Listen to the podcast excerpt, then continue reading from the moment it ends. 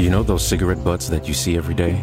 They're made of microplastics and they line our streets and waterways. On California beaches, they're the number one plastic you'll find. Over 35 years, cleanups have collected millions combined. But no matter where you see them, they're all getting smaller, eventually leaching into our food, our air, our water. The tobacco industry's to blame for all of the harm that they do. For the harm to the people we love, and the harm to you too. Learn more at undo.org. ¿Te preocupas por tu familia? Entonces, ¿por qué darles solo huevos ordinarios cuando pueden disfrutar de lo mejor? Eggland's Best, los únicos huevos con ese delicioso sabor fresco de granja, además de la mejor nutrición, como 6 veces más vitamina D, 10 veces más vitamina E y 25% menos de grasa saturada que los huevos regulares, además de muchos otros nutrientes importantes. Así que, dales los mejores huevos. Eggland's Best, mejor sabor, mejor nutrición, mejores huevos.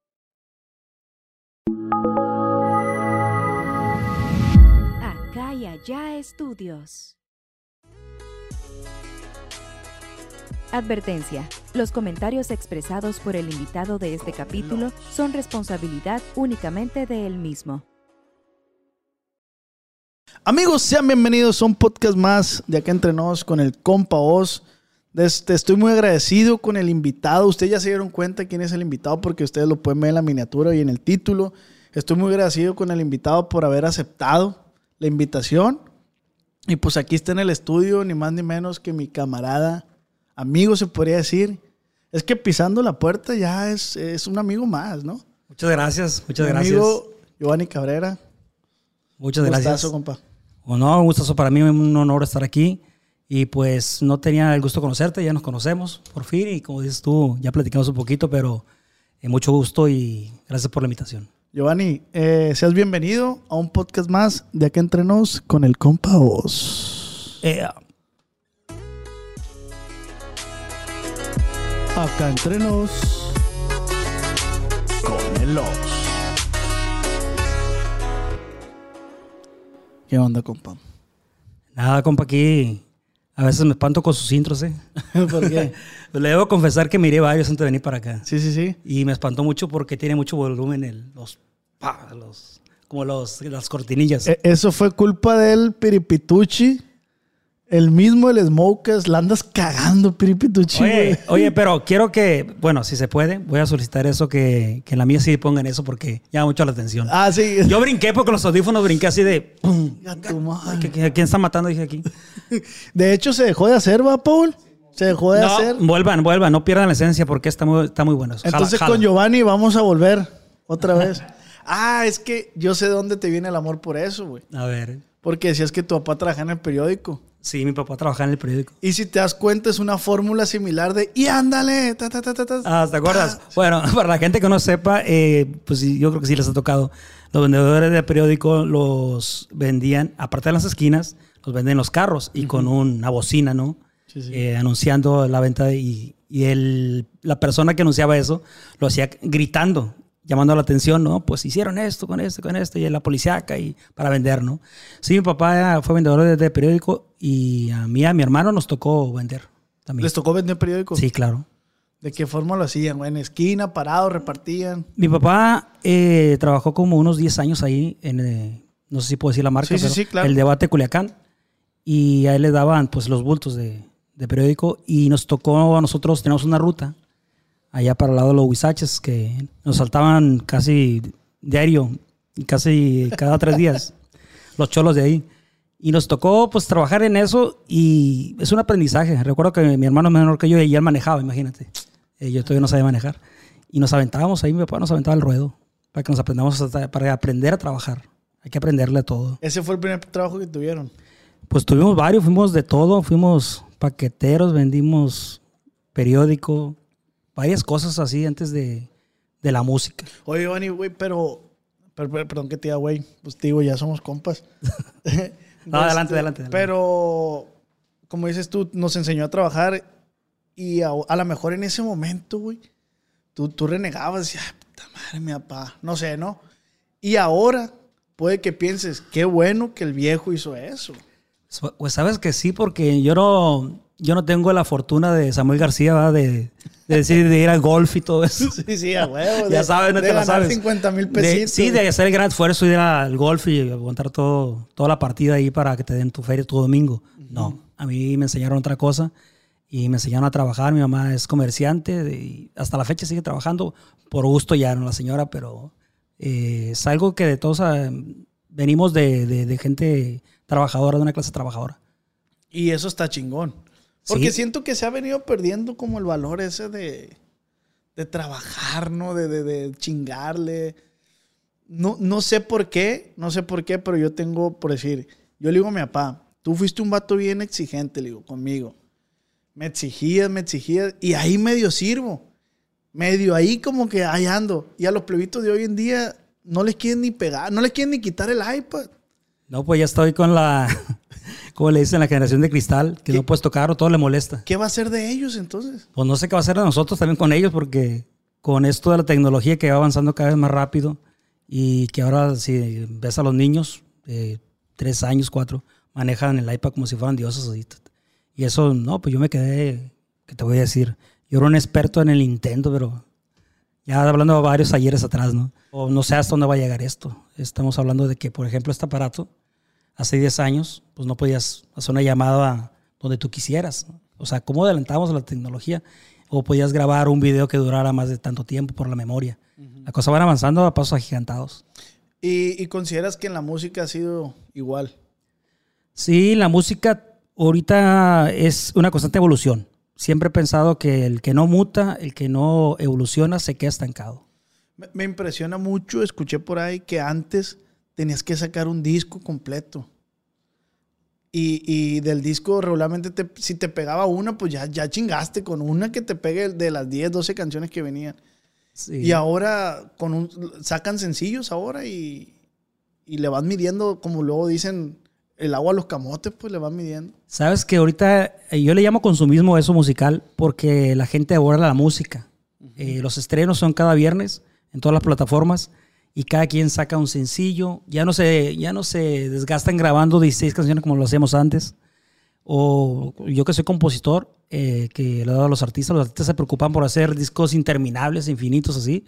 Y ya no, ya con un sencillo ya puedes estar presentándote si la canción te funcionó llenando lugares. Que fue, cuál, que fue el caso de, sal- sacando el tema esto de Jorge Santa Cruz. Ah, sí, me de lo, Jorge. me lo comentaba tu hermano. Que, a ver, primo, canta. Cantó y que en un mes ya tenían. Estaban llenando en. No me acuerdo dónde me dijo. Fue Mexicali. Mexicali. Sí. El caso de Jorge es muy raro, es muy extraño porque en esa época iba empezando, fue como en el 2010, 2009, y él a los tres meses de sacar su disco, su primer disco, que me tocó producirlo, él ya, ya, ya andaba sonando por todos lados. Ya se, puede, se presentaba y llenaba en todos los lugares. Y pues es algo impresionante, Es, inesperado. es un fenómeno que no se ve. Es que así es la música. La música es muy, es muy, ¿cómo te diré? Impredecible. Así le di muy mágica, porque a veces uno dices, ¿sabes qué? Tiene la mejor voz, eh, la mejor presencia y no pasa nada con esos artistas. En cambio, ah, no, canto así, medio borracho, medio así y con el estilo, pero tienes como un, ¿Estilo? pues sí, ya lo dije, un estilo. Y eso le gusta a la gente. Y hay una cosa con lo que se tiene que nacer para ser un artista, y siempre lo he dicho yo, no se ocupa la mejor voz, se ocupa tener un don muy especial y eso se llama carisma. Claro. Y no todos lo traemos. Y personalidad, ¿no? Va de la mano. Sí, claro, eso va junto. Te, te digo lo de la personalidad porque eh, a mí me gusta mucho la personalidad de varios artistas que, se, que en el escenario demuestran y se, se arriscan el sombrero para acá y se esto y muestran una seguridad que esa seguridad te la transmiten a ti. Entonces, para mí eso vende, pues. Y lo que queremos es vender. Perdón, me fui muy, muy rápido. ¿Cuántos años tienes en la industria? Pues ya me tienen que hacer fiesta pronto porque voy a cumplir 16 años ya, mi dulce 16 de 16. compositor. 16 años. ¿Cómo, cómo nace el, el amor a la música? Pues el amor a la música mm, viene de mi familia. Traigo una vena familiar musical, que esa es innegable, pero no soy muy diestro para los instrumentos, no soy muy eh, ¿cómo se dice? Eh, pues no sé, como virtuoso, se le puede llamar la palabra. Pero estudié música. Ah. Estudié música aquí y siempre me, me llamó la atención. Eh, no me gustaban los corridos, fíjate. Lo chistoso, ¿no? No me gustaban los corridos. Me gustaba, pues, eh, lo que estaba pegando al momento, el pop, el urbano no existía, era otra cosa. Y de escribir me nació mm, sin saberlo. Fue como una a posterior. Primero es- escribía yo poesía eh, en la primaria. En la, Pero lo que se te venía a la mente. Sí, claro, sí. Pero le- le- leía a muchos autores y fui consumiendo mucho, mucho, mucho, ma- mucho material. Y me gusta mucho leer. Tengo ese rollo. ¿Cuántos libros llevarás? Pues esta entrevista iba a ser aquí, para la gente que no sepa, iba a ser allá en tu casa, eh, ahí en la oficina que tengo para trabajar. Y ahí tengo todos mis libros, algunos, no todos los que he leído. Pero ahorita me estoy dedicando a releer libros. Ah, ok. ok. También hay es bueno releer. Porque ahorita cada, aquí, cada no sé cuánto sale un libro nuevo y no son tan buenos, ¿no? Por ejemplo, siempre digo, ah, dicen, oye, leí un libro, a ver, ¿cuál leíste? No, Pablo Coelho. Digo, Pablo Coelho, a mí me gusta mucho su primer libro, se llama El alquimista. Siempre, ese libro siempre he dicho que está muy bueno. Ya lo demás ya, ya no tanto. Yo le digo libro playero, ¿no? Sin demeritar, ya quisiera yo ser eso, ¿no? Es una ambición mía algún día ser escritor, por ejemplo. Es otra cosa. Pero volviendo al tema ese de cómo empecé, pues así empecé yendo a clases de guitarra, eh, estudié bajo eléctrico. Ya me dio pena, Giovanni. Yo nunca he leído un libro, güey. ¿eh? Nunca he leído un libro. Pero pues el TNB Notas, algo del periódico. Nunca he leído un libro. Nada. Nunca, güey. Nunca. Perdón que te interrumpa el tema que ibas. Pero sí me causa, o sea, sí me impresiona a mí. Porque sí me considero un vato creativo. Pero no, no me gusta leer libros. Y, y compro. Eh, comp- la otra vez compré uno. Y no lo llegué a la mitad. Y ahí estamos. No, mira, creo yo que no es por presunción decirlo. Yo lo, yo lo hago porque es un gusto. A mucha gente le puede gustar el deporte, como mi amigo Beto Sierra, que es fitness acá y le gusta el, el gym, y yo soy anti-gym. Eh, no me gusta a mí el ejercicio. Y se anota, ¿no? Pero pues a cada quien lo tienes que hacer por gusto, no porque te lo impongan. Tengo un compadre que no voy a decir su nombre, que se va a enojar, pero se llama Giovanna Ayala. Y de hace mucho le, presté- le regalé un libro que lleva como tres hojas. Y, Hijos. y no, pues no, no hay para cuando lo termine. No se agüite, carnal. No, se lo güey, échale ganas, compadre. O sea, em, no sé, agarras unas vacaciones para terminarlo. Sí, sí, sí. Y no, pero hay gente que, que no, le, no le gusta eso. Solamente a, a mí me gusta porque me alimenta, me, me hace crecer como persona y, y te amplía mucho el lenguaje y, y las formas de escribir y todo eso, pero va cambiando. Como te digo, la música es muy cambiante. Por ejemplo, ahorita está fuerte el urbano, está fuerte otra vez, gracias a Dios, bendito Dios, el regional, al cual pertenezco yo. Y pues con eso de alegría estoy ahorita. Sí, sí. Y qué chingón, güey, la neta. ¿Y quiénes son los que, yo siempre lo, digo, pues, o sea, los que están poniendo en el ojo del huracán al regional mexicano, pues afortunadamente es firme.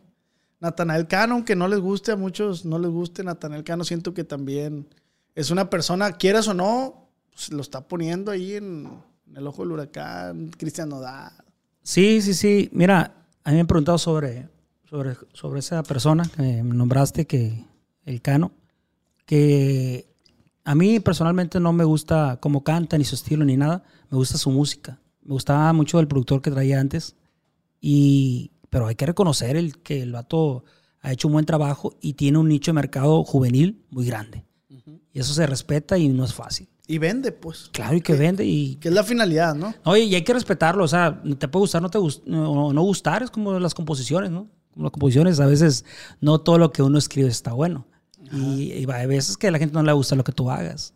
En mi caso me ha pasado muchas veces que no todo lo que escribo es bueno y, y algunas sí funcionan, otras no. Giovanni, pero ¿cómo te das cuenta de eso, güey? Por- porque siento que, o sea, tienes muchas rolas de cajón, o sea, que están guardadas.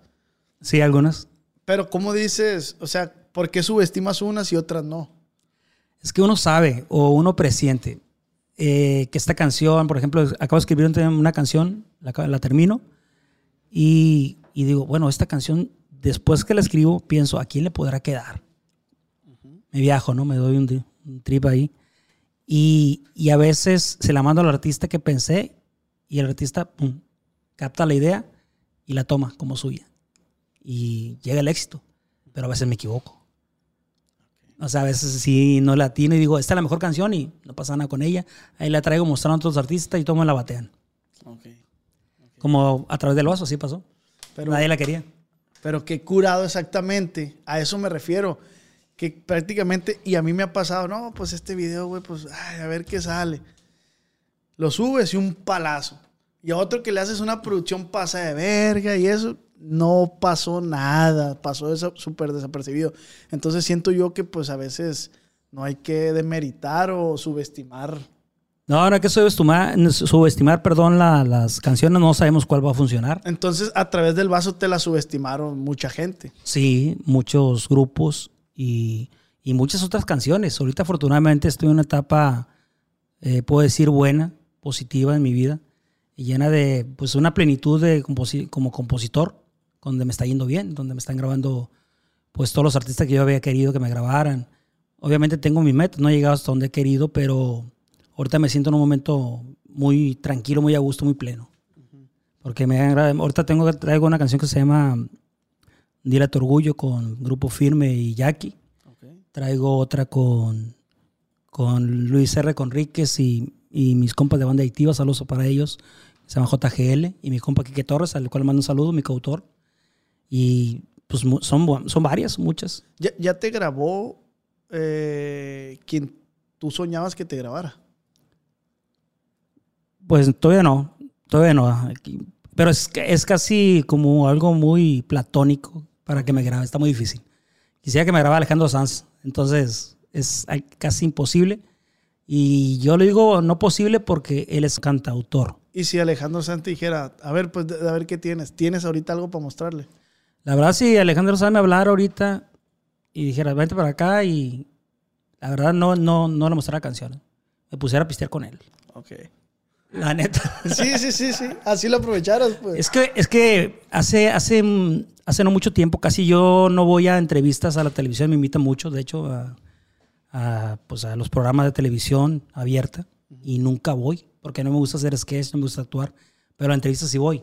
Y me preguntaron en una ocasión que sí, ¿qué haría yo si tuviera la oportunidad de, de mostrarle o componer una canción con José Alfredo Jiménez, por ejemplo? Pues yo le contesté lo mismo. Pues me pusieron una mega peda con el vato. Oye, esas, esas borrachadas interminables en el Tenampa con, con Alfredo, imagínate. O sea, ¿qué experiencia vas a sacar? Que voy a pensar en las canciones, o sea, olvídate, eso sería lo último. Ok. Una, una buena borrachera. Una y, buena peda y después que te y después, después van a salir las canciones solitas, solitas van a salir. Eso sería como algo así. Y uno empezó aquí con las canciones, como te digo, empezamos con las canciones y ya posteriormente nos pasamos a los corridos, que también nos ha ido muy bien.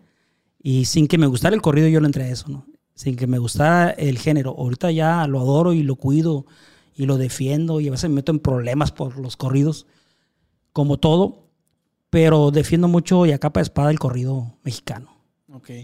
Lo atesoras, pues. Sí, porque es como una tradición de aquí, más que nada de aquí de la parte norte del país, no tanto del sur. Pero vas y tocas un corrido para allá ahora y la gente se vuelve loca. Eh, ¿Estás peleado con los cambios de ritmo, tonadas que se tocaba antes a lo que ahorita está sonando actualmente? No, no, no peleado. Tengo que ser consciente de que, como te digo, es una constante evolución. Pero, por ejemplo, eso de los corridos tumbados para mí no son corridos. Ok. Para mí es un acercamiento más al trap. Al trap. eh, pues todos los que graban eso son seguidores de Bad Bunny. Pues, o sea, su mayor. Imagínate si, si tu mayor ídolo es Bad Bunny, o sea, eso es lo que van a hacer. Yo lo respeto. entonces regionalizan el, el- el- el trap, pues. Exacto lo que quieren hacer. Pero eso para mí no son corridos. Que le pusieron ahí el título de corridos ahí. Pues allá ellos, ellos lo quisieron hacer así. Pero no son corridos. Para mí no. No son corridos. Y no porque no lleven lo tradicional. No. Porque si te fijas en las letras hablan de, de cosas que no te deben asustar. ¿no? Hablan de drogas, de todo eso. Pero hablan de letras urbanas. Nada más que le pusieron el ritmo del, del balseado de, del regional. Y, y qué curado porque en un podcast pasado, güey, justamente salió este tema y que el pronóstico del regional mexicano se va a devolver a como inició, como ahora la canción que se está sonando ahorita, la de, la de Chalino. Y yo no sabía que era tuya la canción. Entonces, pero creo que tengo entendido, ¿no? Estoy opinando desde mi ignorancia. Tengo entendido que son tonadas que ya en algún momento en el pasado ya sonaron y las están volviendo a, a sacar y está llegando al gusto de la gente. Sí, en el caso de, de Chalino, pues ahí sí hay una historia eh, un poco oscura que contar, porque ese corrido, ese corrido de Chalino me lo querían prohibir, no quería que saliera. O sea, no querían que saliera a la luz, no querían que llegara a los oídos de la gente, que la gente lo escuchara. Y pues hasta, hasta, de hecho ayer me enteré de que había una entrevista por ahí de la viuda donde ella decía que el corrido le parecía, eh, no da mal gusto, pero sí dañino, dijo. No sé si lo estoy diciendo bien la palabra, pero... Y que le hacía daño, pues, y que era como muy, eh, ¿cómo se le puede decir? Ofensivo para la familia. Y pues yo debo de respetar eso que dice ella, ¿no? Mi respeto para la señora. Pero se me hacía bien raro, ¿sabes? Porque como he escuchado puros comentarios positivos, buenos, bonitos, que el corrido había gustado, que se escucha en la calle. Y más que nada de fan de Chalino, ¿no? Porque yo soy un fan de Chalino. No sé tú, pero yo soy fan de Hueso Colorado de Chalino Sánchez. Y me sorprendió mucho que dijera eso. Yo respeto eso, pero eh, fue como mi intento de, de escribir. Yo, a mí me tocó escribir ese corrido junto con mi compadre. Y ese corrido, pues tal vez mostramos cosas que nadie se atrevía a decir. Nadie se atrevía a contar esa historia de los... Nosotros no estamos hablando de la vida de Chalino, estamos hablando de los últimos momentos de vida de Chalino. Y para la gente que me está escuchando, si, si se dan el tiempo de escuchar el corrido, junten el primer verso con el antepenúltimo y el último. Y van encadenados los tres. Es una estructura especial que hicimos para el corrido, eso intencional. Me quedo así, güey, sí. porque yo lo pongo un chingo el corrido, güey. La neta, a mí estoy fascinado con ese corrido. Se me hace algo... Bueno, pa- para empezar, el corrido empieza por el final. Con eso Sí, sí, es diferente a todos. Es una tonada muy clásica, pero el corrido empieza por el final. Sí, sí, sí. Que dice que pasemos, quiero tomar un bote, dice, con quien me quite la vida. Dice. ¿Y quién la va a querer para que digan? Sí. Está bien chingo. Ah, pues muchas gracias, muchas gracias. Felicidades. Gracias, felicidades. gracias. Pues ahí estábamos con ese, con ese corrido y, y pues felices por el resultado. Como te digo, te puede gustar o no te puede, eh, puede gustar, hay que opinar la gente, ¿verdad? Eh, ellos tienen la última palabra al final del día. Y nosotros nomás eh, nos dedicamos a escribir historias. Por lo menos a mí me gusta escribir una historia, miré la oportunidad de escribir una nueva historia, pero me, me documenté mucho, me leí periódicos de la época, revistas de la época, no fue por oh, magia que se me nos ocurrió hacer eso. ¿Cómo, formulo esta pregunta? Cuando tú compones, desde, eh, pi- ¿en qué piensas? ¿En, en- en la gente que lo va a escuchar? ¿Piensas en ti? ¿En la gente que lo va a interpretar? Yo ahí soy egoísta. Primero pienso que me gusta a mí. Primero que me gusta a mí, eh, sin sonar egocéntrico ni nada. Porque si me gusta a mí y le gusta a otra persona, pues qué bueno. Pero primero me- primero me tiene que gustar a mí. Porque yo no escribo mucho, compa vos. Escribo bien poquito. La gente puede pensar, ah, este, este compa tiene varios éxitos ¿no? en su carrera. Pues está bien, lo agradezco. Pero no escribo tanto. Escribo poquito. Escribo poco y lo poco pues lo tengo que ir a- acomodando conforme va, como conforme lo voy escribiendo con los artistas. Y pues tengo la fortuna de que tengo pocas canciones, pero todas están grabadas. Si me preguntas para mañana, ahorita me quedan algunas cuantas que acabo de hacer, pero en una semana pues ya no voy a tener ninguna. Ah, ok. Esa es la fortuna y, y la bendición que tengo de Dios de, de que nunca me suelta la mano en, en ese rubro. Te pregunto porque, ¿de dónde te nació?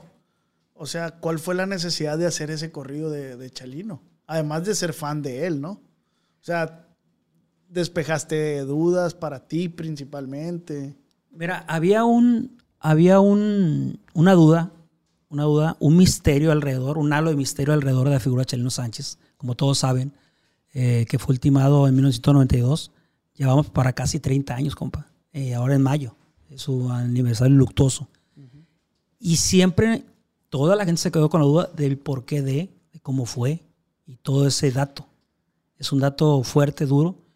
Y, y nosotros escuchamos eso. Obviamente hay rumores de boca a boca aquí en Culiacán, que ya se sabían. Pero nosotros encontramos esa información, sí, en blogs de internet, algunos blogs ya no están, pero desde hace mucho yo quería componerle un corrido. Yo no sé por qué, pero si tú te metes a las plataformas, hay muchos corridos para Chalino Sánchez. Muchísimos. Algunos buenos, muy buenos. Entre ellos el cantante Juan Villarreal. Pero ¿por qué este causa controversia? ¿Por qué solo este? A lo mejor, ¿qué estaremos contando? A lo mejor no le gustó a las personas estas porque, con todo el respeto, vuelvo a decirlo, me merecen, eh, no les gustó porque estamos contando una verdad que nadie quería contar. Por ahí escuché que quieren hacer una bioserie de, de Chalino Sánchez, lo cual sería un hitazo, ¿no? Y pues aquí estamos contando cosas y pues si les sirve el corrido, pues adelante. Ándale, eso te iba a Pues decir. mejor, ¿no? ¿Para qué? Aparte ya estamos casi en Semana Santa, ¿para qué peleamos, hombre? Sí, claro. Bien, sí. No, pero le digo que ese corrido sí me lo querían eh, censurar, prohibir y casi no mira la luz del día. A mí me mandaron decir que no lo sacara. ¿Cómo, cómo le hiciste para, para regalarnos este? Mande. ¿Cómo le hiciste para regalarnos este? No, pues Este ahorita tema. lo puedo decir, compa, lo puedo decir porque el corrido ya salió. Pero semanas atrás, antes que saliera el corrido, a mí me mandaron decir que no lo sacara. Que lo iban a vetar, que iban a hacer todo lo posible para que no saliera. Y pues yo defendí mi corrido, nada más todo lo que estoy haciendo. Defender eh, mi música o mi pequeña aportación. Yo lo intenté, es mi, mi homenaje a Chalino Sánchez. Yo lo miro como un homenaje. A lo que escucharon el corrido, pues ustedes opinen si, si lo dejamos bien o mal a Chalino. Y creo que lo dejamos muy bien, porque él era muy valiente, compa. Y aparte, él, él hacía corridos. Él es el rey del corrido. No me estoy comparando con él para nada, pero hay que darse cuenta y hay que ser, eh, ¿cómo se puede decir?, concretos y analíticos y ser razonables en decir que él hizo muchos corridos. Muchos, muchos corridos. No creo que haya eh, investigado, oye, ¿sabes que este le pasó esto por esto, este eh, falleció por esto? No, uno escribe una historia porque quiere contarla, porque el personaje te da para contarla. Y esto era una historia que nadie se había atrevido a contar. Está muy interesante, por eso fue mi intención de coescribir este corrido con, con, ese, con esa temática de los últimos eh, pasajes de su vida. Pues qué chingón, la neta. Y felicidades porque sí, la verdad, sí, sí es un muy buen tema. Y así como ese, tienes temas bien chingones, güey. No, pues muchas gracias, gracias. O sea, Gracias a todos los artistas, principalmente porque son mis clientes, pero el público, pues ellos los hacen éxito. las sí, canciones. claro. No, yo súper agradecido con todos. Y como dice tu, tu hermano, o sea, lo más difícil es posicionar un tema. Pero pues cuando el tema es bueno, se pelean por él. Se pelean por él. Y, y incluso ha habido problemas. No sé si tú te has, vi- te has visto envuelto en, en algún problema o algún, algo así.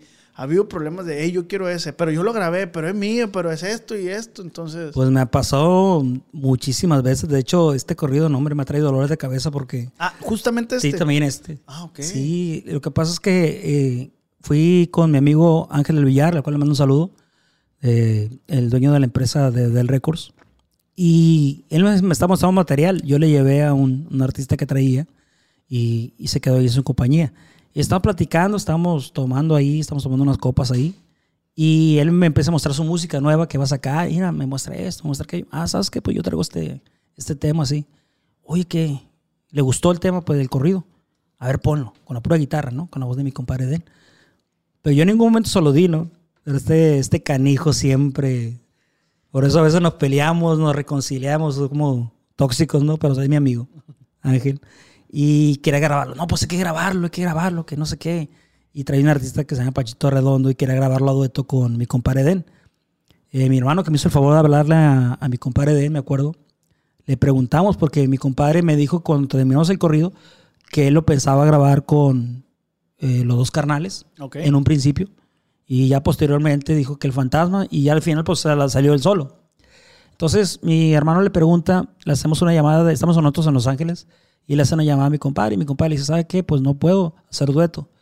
Y, pero pues había mucha insistencia de grabar el corrido, pues querían grabarlo. No se pudo con mi compadre porque pues él ya tiene sus planes, ¿no? Como solista. Yo en ese momento, mi compadre todavía era calibre. Y, y ya ahorita empezó su carrera solista y le está yendo súper bien con la canción de él y con el corrido. Pues imagínate dos hitazos. Entonces, ¿por qué, por cuánto proceso pasó el corrido ese que quería grabarlo fulano, fulano, fulano, fulano y al final de cuentas lo terminó grabando, lo terminó grabando él. Es que te digo, es, es muy bueno, pero eh, la gente no somos pendejos. O sea, cuando sabemos, sí, o sea, aquí vamos a hablar al chile sin ofender a nadie, obviamente. Ustedes saben que yo a mí me gusta decir la neta, pero no somos pendejos cuando sabemos que algo es bueno. Lo queremos para nosotros, pues. Sí, La sí, neta. sí. Mira, pues no sé si mi compadre se portó egoísta ahí, pero pues lo logró. Lo Eh, logró el canijo. Justamente eso te iba a decir. ¿Consideras que tus composiciones son como tus hijos, como tus bebés? Pues no lo veo así tanto. Ah, se me hace muy cursi decir eso porque es que eso yo lo he escuchado de muchos compositores que dicen, ah, es que mi bebé no. Ah, no, que- no, no. no, no, no, no, no, la neta no, la neta es una. mamaditas. Sí, la neta que sí se pasan con eso. No, no, yo no lo veo así. Yo lo veo como, como, como una parte de que estamos hablando ahorita antes de entrar a- aquí al, a tu podcast, que estamos hablando que, que es un arte al final del día. Ajá. Es como un pintor. Por ejemplo, aquí un pintor, eh, te- tú compras un cuadro y el cuadro ya está pintado. Tú no le puedes decir a un pintor, oye, ¿sabes qué? Hágame un cuadro así, que diga así y fírmelo. No puede un artista hacer eso. Yo siempre doy el ejemplo eso del cuadro del pintor, porque un cuadro, del momento que está firmado, ya ese cuadro ya está. Te puede gustar, te puede no gustar, pero es así la, la obra. Hablando del arte de la música, es un arte difícil. Y también, como te comenté ahorita, para mí el arte más difícil de todos, de las artes, es la comedia. Es algo, para mí, el más complicado de todos. Hacer reír, no cualquiera. ¿Y hacer llorar? Ay, tampoco. Hacer tomar, Sí, de hecho te comentaba, yo hago comedia y, y la neta, eres tú contra un chingo de raza tratándola de hacer reír. Eso es, o sea, yo he estado delante así de mil, ochocientas gente, de 300 gente, intentándola hacer reír. Y cuando a veces que tiras un, tu mejor chiste y no se ríen, es como, "Inga, tú, tú", te ¿Cómo, desmoralizas. ¿Cómo le llaman a los comediantes cuando inventan el, lo último? Ah, el remate. el remate. El remate, ¿no? Pero a veces hay públicos muy apáticos. Hay públicos que llegas y están con toda la energía. Sí, sí, otra canción, otro corrido, que no sé qué.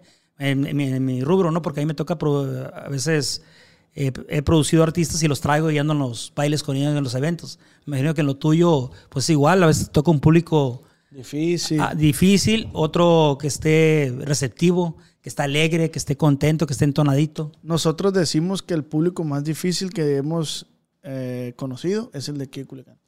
Y, y no estás equivocado, ¿eh? Y te voy a decir por qué. Toda la gente le tiene miedo mm, a venir a presentarse aquí al Palenque Culiacán, a hacer un evento, porque el que pega aquí, el que lo aplauden aquí, es un éxito ratificado y sellado. Te lo digo porque eh, Álvarez, por ejemplo, la primera vez que vino, y creo que llenó eh, y que le fue muy bien, reventó aquí. Dio, puso por todo Culiacán eh, carteles de agradecimiento que dices gracias Culiacán, porque él no se esperaba eso. Es la plaza más difícil de toda la República Mexicana. ¿Por qué? Porque la gente sí- así somos, la verdad. No, estamos aquí y nos queremos artistas nosotros. Pues vamos al palenque, la botellita aquí, que no sé qué, y una, una mujer, ta, ta, ta, los amigos, y a ver, pongo mi botella ya pagué, a ver, entretenme. Y no aplaudimos. Tenemos esa, esa educación, o esa, o mejor dicho, esa mala educación de no aplaudir. Sí, sí, sí. Yo siempre, yo lo dije en otro podcast. El culiche es así. Sí, eres una verga, Giovanni. Pero a mí me pelas la verga. Yo soy mejor que tú. Siempre hay uno más que tú, ¿no? Sí, siempre, güey. Siempre, Ah, no, siempre. no, no, no. Siempre. Así, el de Culiacán así es. No, pues sí, estás muy perro, pero mm, yo tengo un primo que canta, vales, tú vales verga, tú vales verga, hazte para allá por un lado. Sí, sí, pues te decir, ah, yo traigo un perro así, no yo tengo un perro, güey, que, que- que me va y me trae las tortillas, güey, y, va- Hombre. y me hace citas, con el, habla por teléfono y todo. Tengo o sea, un te quiere- ah, el uno más que tú. Ah, mira, pues sí, es cierto, como hablando de los de mis, mis, eh, como mis discípulos de, de revólver, mis exalumnos. Son hijos tuyos. Ojo, no, Dios guarde. No, hombre, ese kinder no lo quiero. Inga tú, va, los de revólver. No, no, no, no, no. No, mira, los de Revolver tienen su historia. Revolver Cannabis hicimos una historia. Tú los iniciaste a ellos. Eh, sí, junto con mi hermano, Gumaro Cabrera, hicimos un, un grupo. Eh, pri- primero hicimos a, a- Lo hicimos, digo, lo hicimos porque nosotros me encargo yo, yo siempre estoy detrás de, ¿no? Detrás de las cortinas, en el laboratorio, en el estudio de grabación, yo nunca aparezco a cuadro, muy pocas veces, salvo esto, ¿no? Como este podcast. Pero me gusta lo que hago, me gusta estar detrás de, de- haciendo artistas, creando. En mi proceso creativo es lo, lo que me apasiona. Y en este caso, eh, cuando hicimos el Revolver, ya teníamos a todos los integrantes y el cantante, el cantante principal, llegó al final. Eh, mi carnal lo, lo, miró en una fiesta a cantar y me lo trae. Yo para ese momento no quería saber nada de la música porque habíamos salido medio mal ahí con Santa Cruz por otra cuestión que ya, ya quedaron en el pasado y ya está arreglado todo, ¿no? Es primo hermano mío. Pero cuando hicimos Revolver, ya estaba yo, ya tenía a Charky, a David García, el cual eh, es un excelente bajo sextero, muy respetado aquí, en, eh, medio rockero en el vato ahí, Ajá. en medio de la onda rockera. Tenía a- al güero Tubas, que mi, mi hermano fue y lo recogía de la, de la, de las cuadras, de la cuadra donde nadie lo quería. La chica. batalloso ese. Y, pero muy buen músico, eh, hay que decirlo. Buen músico. Y un amigo, un ex amigo baterista. Ex amigo. Que, que ahorita voy a decir, ahorita que, que termine de decir esta historia de cómo empezamos, voy a decir porque es mi ex amigo. Ok. Y después me presenta Carlos, mi hermano, y lo conozco. Carlos estaba en un, gru- en un pequeño grupo, sin demeritar lo que es. ¿no? Y llega aquí y me sorprende mucho su voz, porque no es una voz muy imitable. La voz grave, así fuerte, tipo eh, tejana, tipo intocable, tipo. No es, no es imitable, es única. Y él tiene su talento, que es eso, pero pues tiene otras cosas que, que, pues llegaron a, al grado de, pues, de fracturar la relación en Revolver. Él no es el culpable de, de que nos hayamos separado, pero sí existe un culpable ahí. Y no soy yo, para que la gente no empiece a tirar ahí, ¿no? Porque siempre me dicen, hey, que ¿por qué se fue? Salió Carlos. Oye, yo no tengo la culpa, yo quería que se quedara. Y era un grupazo, la verdad. Gracias, gracias. Sí, sí, sí. No, pues que logramos eh, en tres años o en dos años eh, llegar al éxito. Aquí me costó un poquito más de trabajo, no fue como Jorge, ¿no? Pero llegamos al éxito con la entonces carrera. Fue número uno en Billboard, cosa que no es fácil para un corrido. Y, y empezamos con, con, con Carlos. Carlos, recuerdo bien que estaba tan nervioso la primera vez que grabamos, que casi lloraba en el estudio de grabación. ¿Sabe, compa, que yo tengo una forma de trabajar que tal vez eso sí, eso sí, de eso sí me pueden acusar? Soy bien estricto, compa. Soy muy meticuloso, soy muy perfeccionista, busco la perfección. Y la perfección sabemos que no existe, pero yo la busco. Y a veces hago enojar a la gente, los desgasto emocionalmente, pero después salen y se escuchan ya la voz grabada, ¿no? Salen de la cabina y se escuchan y dicen, eso yo, si eres tú. Hey, no sabía que podía cantar así. Pues ya ves. Así. Y, y consideras que tu carrera la has llevado, o sea, bueno, predicas con el ejemplo. Claro. Sí, es- mire, soy una persona tan, tan no disciplinada en, en militarmente, disciplina militar no, pero soy responsable y soy muy estricto en, en las formas, en que tiene que ser de esta manera, así, así, así, así, así. Y me aferro a eso porque sé, no porque tenga la verdad absoluta en, en mis, en mis mm, bocas, en mis manos, no, no, no, sino porque a mí me ha funcionado si llevo una carrera de compositor haciendo esto, esto, esto así, evolucionando, nunca me quedo en mi zona de confort. Siempre trato de hacer cosas nuevas. Y, y aquí con Revolver, los muchachos a veces eh, se enojaban o renegaban porque no se querían atrever cosas, a hacer cosas nuevas. Los corridos, el corrido alternativo, que todos son, son conceptos que yo inventé. O sea, realmente Carlos no cantaba así, güey eh, Carlos eh, cantaba muy diferente. Ese estilo yo se lo impuse, pero eso fueron horas y horas de estudio. Digo, él tiene su talento, yo respeto eso, pero que, que él no reconozca eso, pues allá él, ¿verdad? Pero yo traté de enseñarles lo poco lo mucho que sabía. Giovanni, me, me impresiona mucho cómo confías tanto en tu conocimiento. Tanto en, es que yo sé que si le das por ahí, porque no te consta. Bueno, en, en cierto punto a lo mejor en ese momento no te constaba que iba a jalar. No, Pero, pero tu, tu subconsciente te decía, tienes que darle por ahí. Y le dabas y te jalaba, pues te funcionaba. Sí, es, es que esa- eh, en la música, cuando uno apuesta a la música a un grupo nuevo, a un solista, es un volado. Tú inviertes el dinero, eh, inviertes como productor, porque a mí me ha tocado ser productor y ellos salen a cantar, ¿no? Pero, como te digo, eh, la experiencia es lo que me hace sentir eso. Por ejemplo, tuve un, un- un rollo con, el, con la canción de Niña Bien, que ahorita anda ahí en el TikTok con todo, que revivió, le digo yo. Y, y la canción no quería grabarla, Carlos. No quería, se negaba. Y ya después decía, no, no, qué, qué bonita canción, sí, yo tuve que ver. Pues no, no es cierto, o sea, eh, se negaba, él se negó, se negó a grabar esa, eh, se negaba a grabar La Clase, una- un corrido que hice, ya casi al final, antes de que saliera él. Y en muchas ocasiones no concordamos, ¿no? Y creo que la relación llegó a un ciclo que se tuvo que cerrar. Pero no fue por mi culpa, pues. La gente me pregunta y yo creo que ni nadie, ni él, él me ha respetado a mí y yo lo respeto a, a él también. Y no hemos dicho la verdad. No hemos sido sinceros. Y aquí a ti sí te voy a decir la verdad. Ok. Fíjate, te voy a decir la verdad. Todos piensan que, que yo y Carlos tuvimos un enfrentamiento, que nos separamos o fueron... No, no, no. Aquí hubo una causa. Una causa y toda reacción lleva una acción, ¿no? Y creo que Carlos es una persona, sin hablar mal de él, porque qué mal estaría mal de mi parte hablar de él, porque hicimos equipo mucho tiempo, pero sí puedo decir cómo es, ¿no? Y él es una persona muy maleable. Que es una persona muy maleable, muy eh, influenciable. Hay muchas personas que se te acercan. Cuando uno va empezando, se te acerca gente que no se te acercaba antes. Te empiezan a salir compadres. Cuando recién empezó aquí el cantante Carlos, no tenía ni un compadre. Y yo, le, yo se lo advertí a él. Cuidado, a todos les dije a los cuatro. Les van a salir conocidos. El que no les hablaba, le van a hablar. La muchacha que no los pelaba, lo va a pelar. Y así pasó. ¿Por qué? Porque es algo que yo ya he pasado. pues.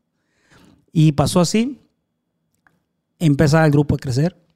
Y le empezaron a llegar un compadre, dos compadres, después diez compadres. Otro bautizo, lo invitaban para acá. ¿Pero por qué? Porque eras el de Revolver Cannabis. Por eso. Porque tenías éxito en ese momento. No te hablaban por, por la persona que eres. Y, y como te digo, todo esto se fracturó porque hubo un diablito ahí, ¿no? ¿Qué es un diablito? Uno tiene aquí un angelito y a veces hay diablitos que te hablan aquí al oído y te lo endulzan, diciéndote, ¿sabes qué? Como en todo grupo, ¿no? Eh, cuando se separa, dice, no, ¿sabes que Tú eres el bueno. Tú lo haces solo. ¿Para qué repartes el queso? No los ocupas. No, los, no necesitas a nadie, tú eres único, tú levitas en la noche y te empiezan a endulzar el oído. No, sabes que te mereces una mansión en Miami, te mereces estar en otro, en otra, eh, sí, claro, en otro nivel, ¿no? Y, compa, ese es el error básico que cometen la gente que empieza a tomar el éxito, ¿no? Y Carlos fue influenciable. Y aquí sí voy a decir que, que Judas aquí fue mi ex amigo, el baterista. Si quieren culpable, vayan a verlo, búsquenlo a él. Ahorita toca la batería en dupla real. Él fue, no fui yo. Y no estoy diciendo ninguna mentira. Si me lo pone enfrente, yo le digo lo mismo.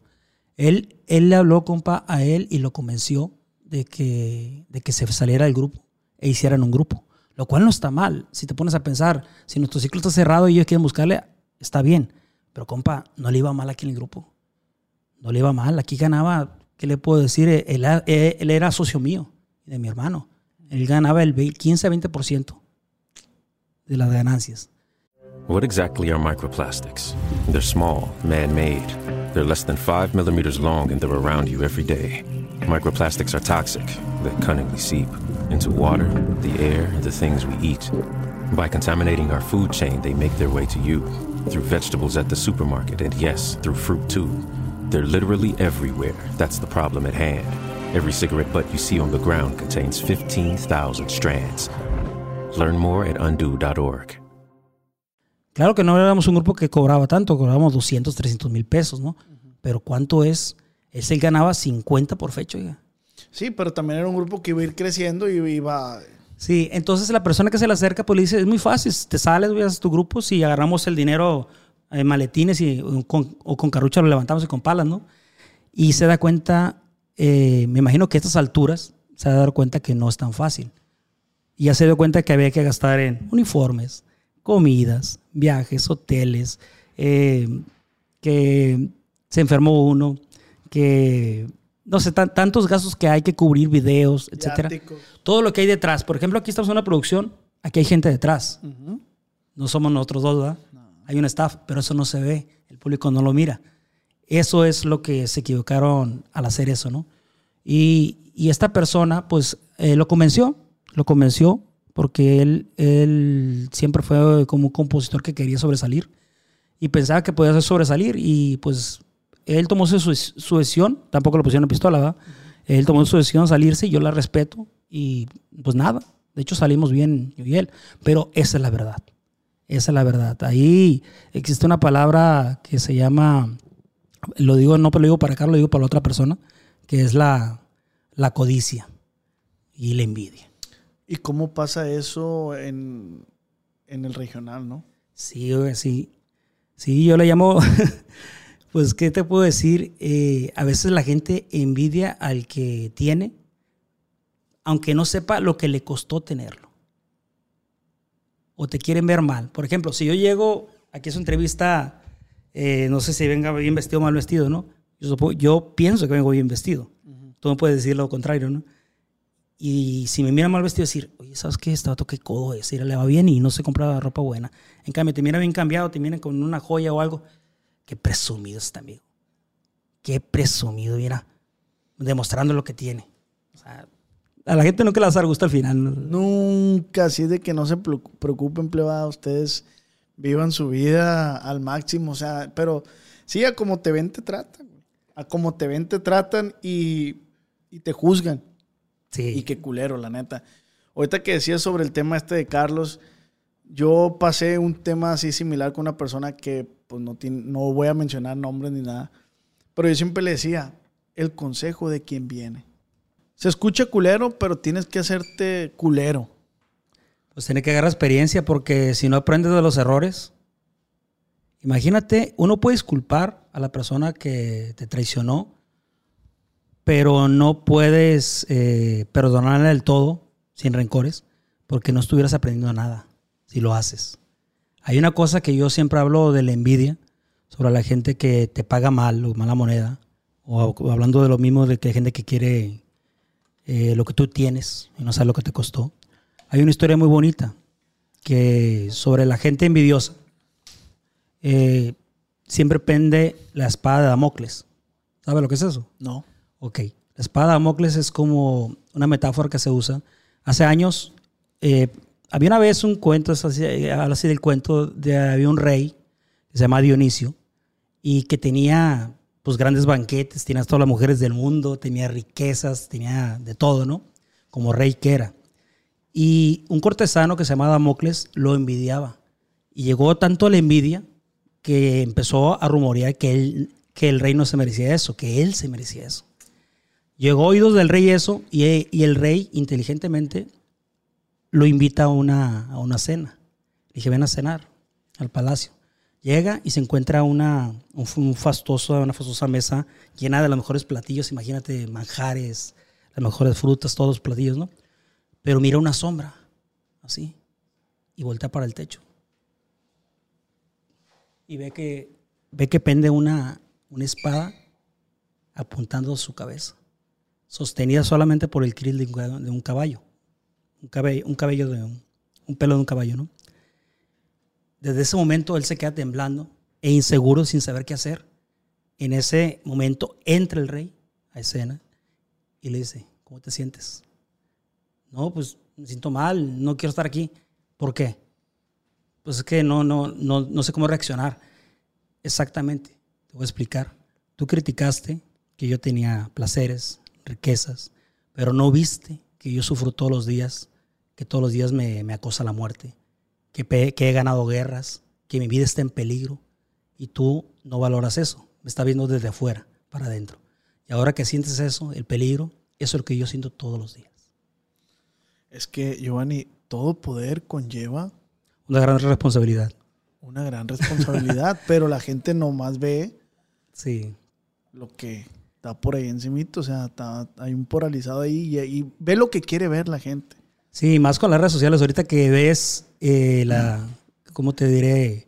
La parte superficial, porque es superficial todo eso, y no saben bien la vida que uno puede llevar o lo que te costó tener algo a lo que has llegado, ¿no? Poco, mucho, lo que has hecho, pues ha costado. A todos nos ha costado, te ha costado a ti estar en este podcast que está siendo muy exitoso, te felicito. Muchísimas gracias. Y a todos nos ha costado y como Culichi sinaloense, pues, te, pues ma- con mayor mérito, ¿no? Porque como tú dijiste, ser un, hacer un podcast eh, novedoso y que, trae, que aporta algo nuevo es, es algo muy valioso, que no, que no, ve, no hay aquí en el YouTube y, y qué bueno que, que te animaste a hacerlo. Sí, me animé y le decía a tu carnal que hubo momentos que personas me decían, eh, güey, pero lo, vas a batallar para agarrar los músicos y vas a... Y ahorita, gracias a Dios, ya hay músicos que se acercan a mí.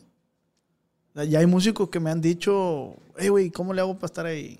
Y músicos que yo, en su momento, Jorge Santa Cruz, no, él no se acercó a mí, cabe aclarar, él no se acercó a mí. Él se acercó una vez a, a mí para pedirme un saludo para su hijo. Pero yo dije, claro que sí, güey. Yo era fan tuyo, güey, con la de Más que una diosa, eh, el Scarfe Renacido. Y yo, ¿cómo, cómo no? Oye, güey? o, cu- o cuando te dicen así, ¿no? A mí me toca que me dicen, oye, era fan de usted, dice, de tuyo, ¿desde cuándo? Desde de que iba en la secundaria. Inga, me quedo ahí. Chale. Chale. Sí, pues sí, así estamos. Pero no, pero todo bien. Hemos resistido, he visto muchas carreras, eh, compa Oz, ir hacia la montaña de- del éxito y bajarse rapidísimo. ¿eh? A mí me ha presenciar muchas carreras así eh, por varios factores. Uno de ellos es que el piso está muy parejo y la gente, a todos nos pasa. Te lo digo por experiencia porque a mí también me pasó. Yo también me, me elevé poquito al principio. Afortunadamente tuve gente alrededor que me sostuvo y me dijo, hey, ¿dónde vas? Tú eres este aquí y este acá. Y al final uno entiende que, que debe de, de hacer caso, porque si no lo haces, pues te vas, te vas, te vas en una nube y te quedas solo. Porque vas despreciando gente en tu camino y toda esa gente, como dice, te la encuentras de regreso. Y esas puertas se cierran. Hay, me, hay me- mucha gente que, que a mí me cerraba mi- las puertas con mis canciones cuando recién iniciaba. Yo empecé aquí con Grupo Cartel, Sigo de Pie, todas esas canciones. Eres creador de Sigo de Pie, güey. Sí. Verga, no. También te conquistaré, No. conmigo, ladrón de rosas. Es tu juventud, vamos. Es mi juventud, güey. Y yo creo que sí, la llevas de Serenata, ¿no? Las canciones. No mames, güey. no mames. Para mí es un honor que, que estés aquí y poder platicar con, pues, con el, el vato que hizo rolas que yo cantaba. Pero retomando el tema eso de, de- de las envías y eso. Mira, güey, yo todo lo resumo en educación siempre. Es educación. Si de tu casa no traes educación, donde quiera te va a ir mal, güey. Sí, claro. Es, eso es lo primordial. Y hay gente que no respeta eso y, y como lo dije ahorita, y lo voy a repetir, pero no se grabó, la palabra en estos tiempos, compa vos, es algo muy escaso. Que no se puede esperar de gente barata. Fíjate que yo he escuchado en, pala- en pláticas de viejanos, viejanos con sombrero de la sierra, sí, que dicen que la mafia ya no es la misma. No, porque yo creo que se tenía un sentido muy grande y un valor se le daba, una plusvalía muy grande a la palabra. A la palabra. O sea, una, salúdame, decir, quedaba esto, esto era un trato. Era Esto una un- firma. Era una firma, era un contrato antes. Y ya no. Lamentablemente ahora nos tenemos que hacer, como decía mi hermano ahorita, los alterones ahorita de, para que firmen a alguien, para que no te fallen en el camino.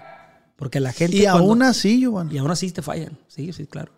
Te defraudan y cuando ya tienen o sienten ellos la libertad de decir, ah, ya la hice, no lo necesito, no necesito a nadie, yo puedo solo, pues es muy fácil hacerte a un lado del camino.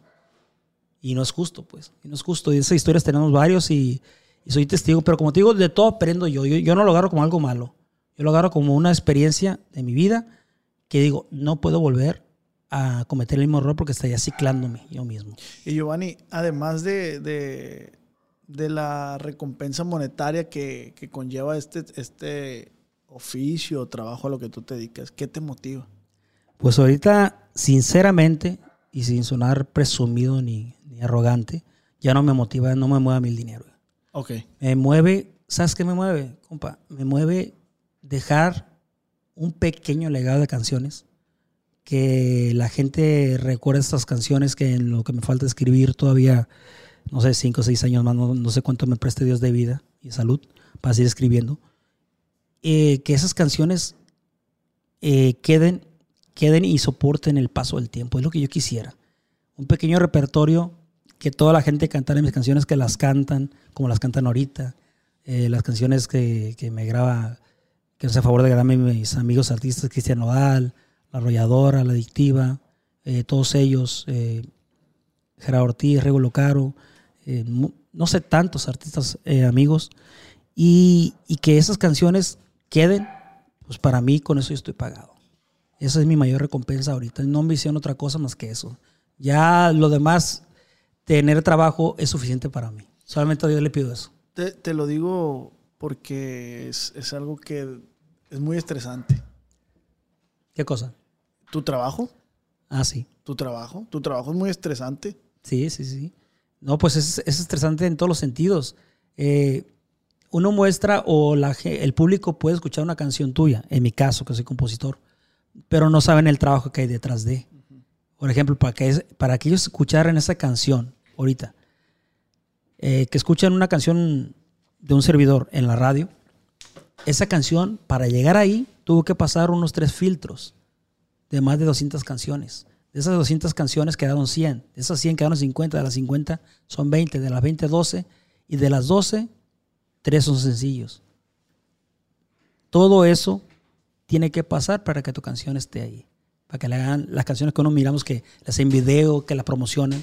Pero para llegar a ese momento, pues no es suerte. oiga. Y eso, y eso es hablando de lo laboral. Sí, Ahora de lo sentimental.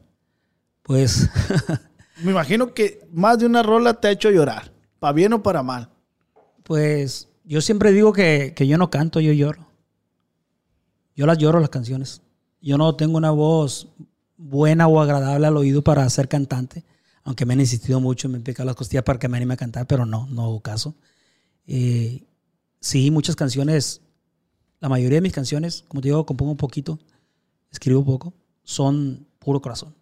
Son sentimientos que me llegan, a veces me llega a las 3 de la mañana, a veces eh, en un bar, a veces por, por una ruptura amorosa, por un malestar, por, una, por cualquier cosa. Me inspira la vida diaria, eh, las, la vida eh, de mis amigos, de mi entorno. Pero como decía Ga- Gabriel García Márquez, todos tenemos tres vidas. Teníamos nuestra vida pública, que es esta, la vida privada, que esa no les pongo mucho porque esa es mía. En mis redes sociales no hay, no hay nada de esa. Y decía, él- decía él, con mucha sabiduría, el maestro Márquez, que había una tercera vida que nosotros tenemos, que es la vida secreta. Que solamente nosotros, nuestra mente, cuando vamos a ya descansar a nuestra casa y pensamos, a ver, ¿qué hice, todo el día? ¿Qué me falta? ¿Qué quiero? La lucha interna, ¿no? Y tener una paz interior, buscar el por qué, porque lo material no te llena. Llega un punto en que lo material no llena. Y, y tienes que buscar una búsqueda interior eh, en retrospección, hacerlo y, y, este, y buscarte. Hasta que encuentres eso vas a llegar a un punto. Que son, yo no creo que una felicidad infinita. La felicidad son pequeños momentos, nada más. Es como un tren de momentos.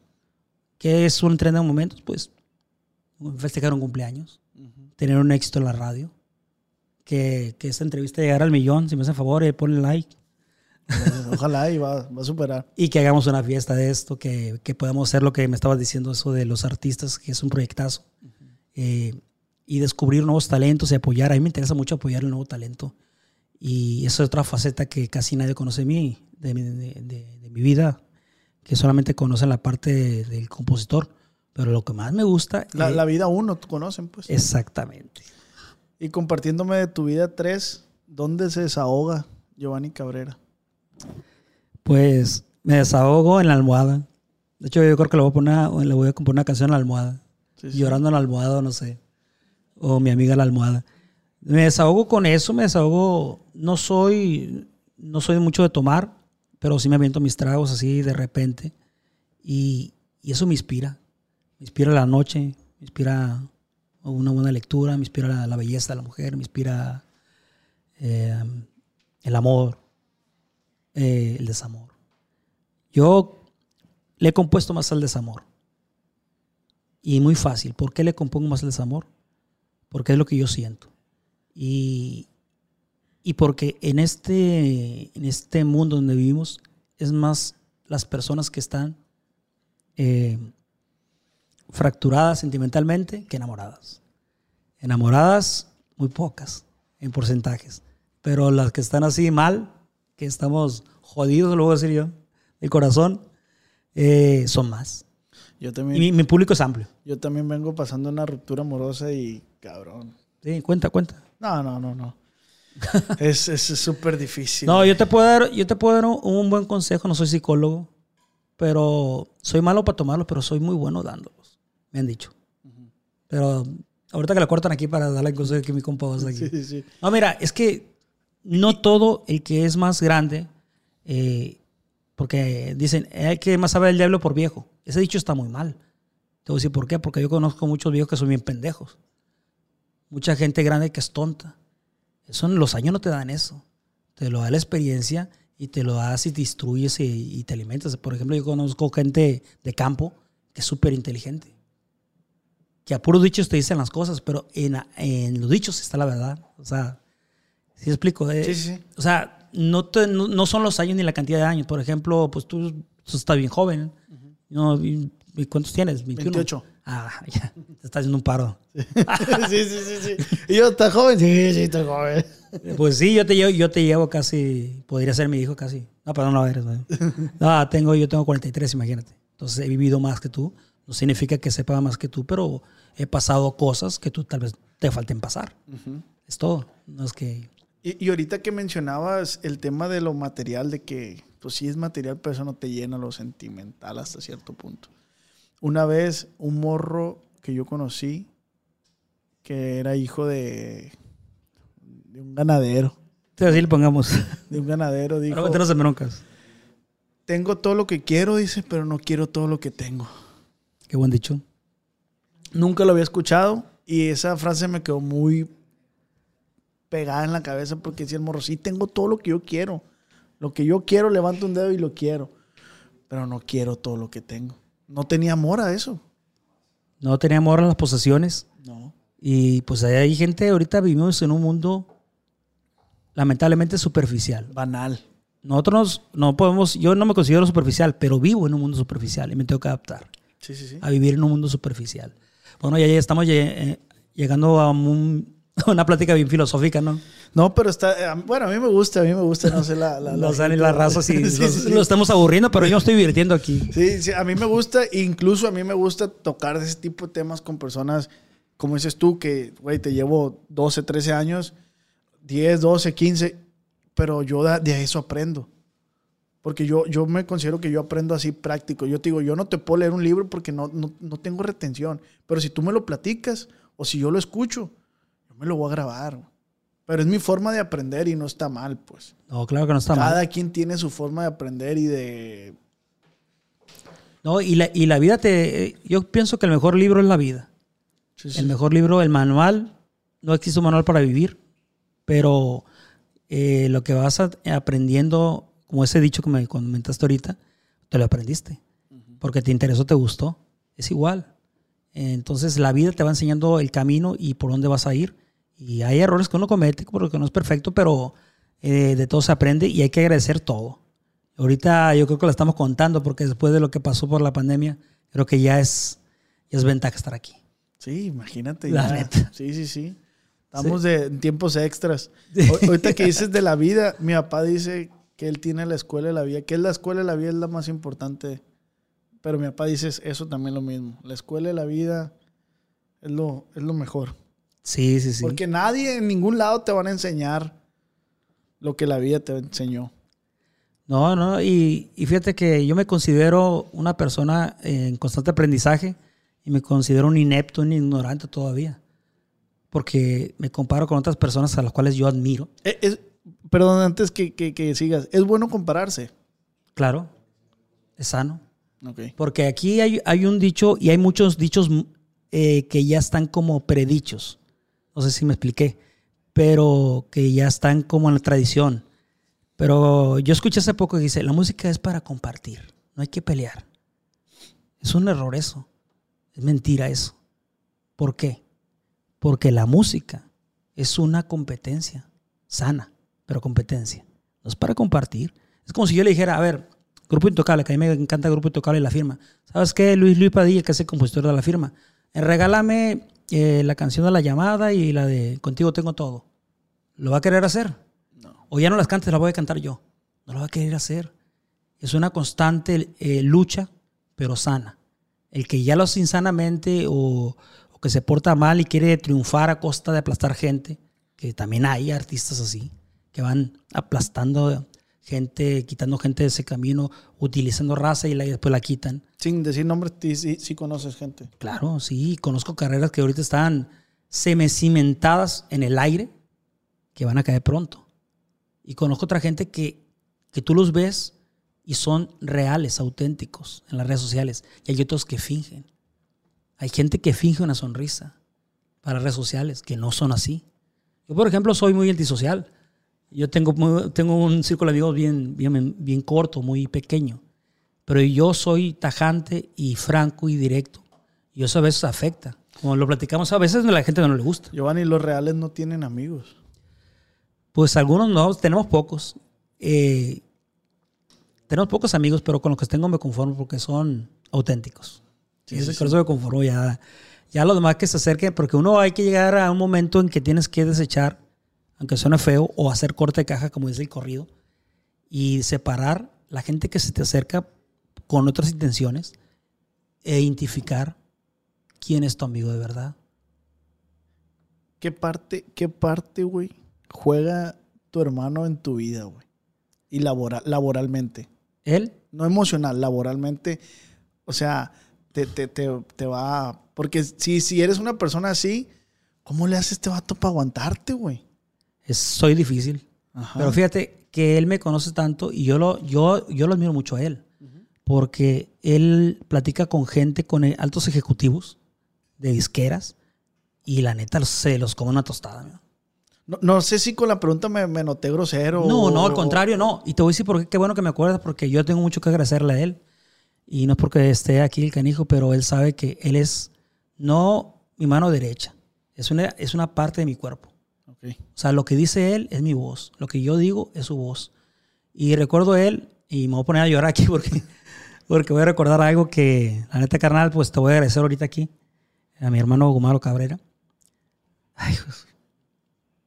Eh, una vez eh, íbamos a ir a. Bueno, tenía que ir a mostrar una canción porque tenía una oportunidad para ir a mostrar unas canciones a una editora a Guadalajara. Y no tenía dinero. Tú. Nada. Nada de dinero tenía.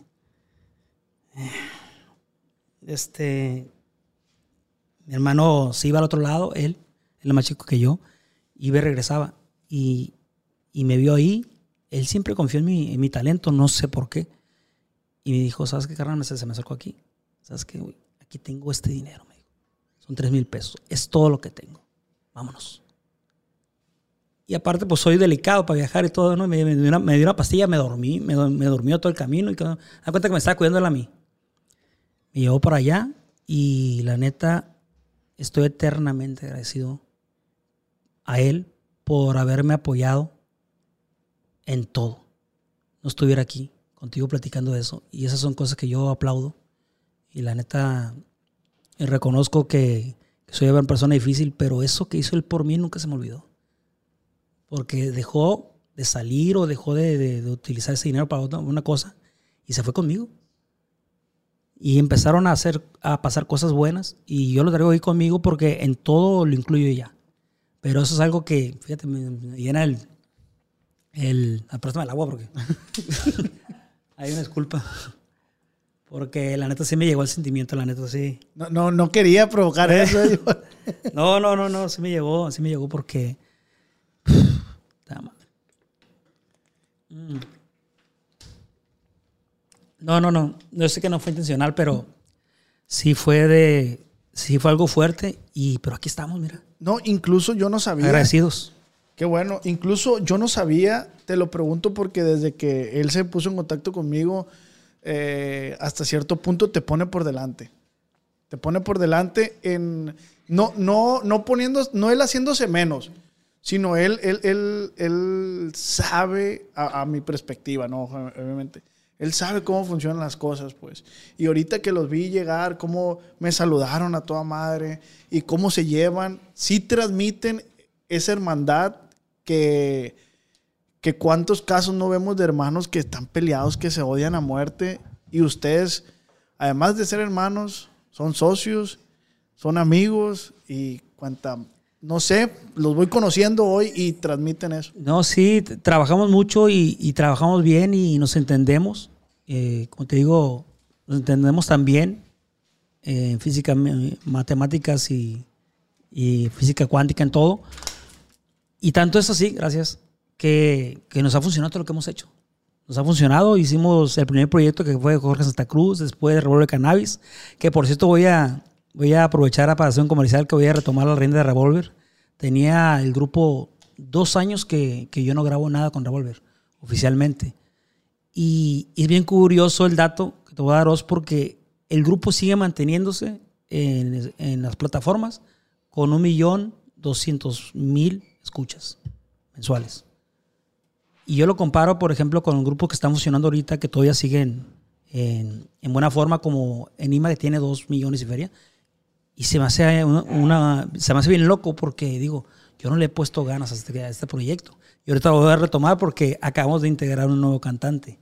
Y traigo unas ganas inmensas. Vamos a hacer un dueto, vamos a hacer duetos, carnal, con eh, Enigma Norteño, eh, Buitres, eh, Luis Mejía, mi compa Quique Torres. ¿Quién más? Len Ramírez, si, Dios- si Dios quiere, lo voy a, lo voy a invitar ahí. Eh, Jackie y muchos artistas. Ahí te vamos a invitar para que vayas. Ah, sí, sí. vamos sí. a estar aquí en Culiacán. Incluso te iba a decir en lo que podamos ayudar al grupo, en retomar las riendas del grupo, aquí Ah, es un pues- espacio libre. Ah, pues muchísimas gracias. Ocupamos 500 mil pesos. Sí, sí, sí, sí, sí los tengo, sí los tengo.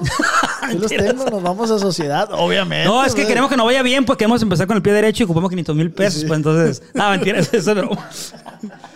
Donde haya feria iba a estar yo, pues. Ah, claro, claro. estar, pues. No, es que se pueden hacer muchas cosas y muchos negocios. Nosotros- a mí me gusta mucho el, el hacer mm, negocios, pero también ayudar a la gente, ayudar al compositor nuevo.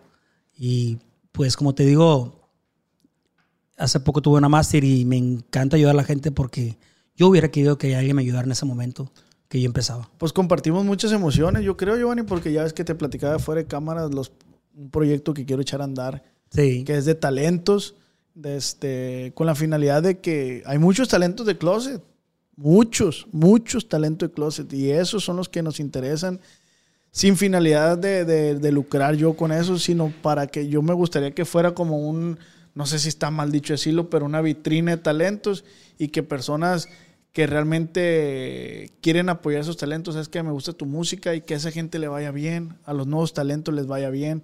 Poder exponer su talento para mí podría ser un, un, un logro también. Y de esa manera puedo ayudarlos. Pues es, un- es algo que quieres, un deseo muy bonito. Es un deseo muy bonito de, de ayudar genuinamente, ¿no?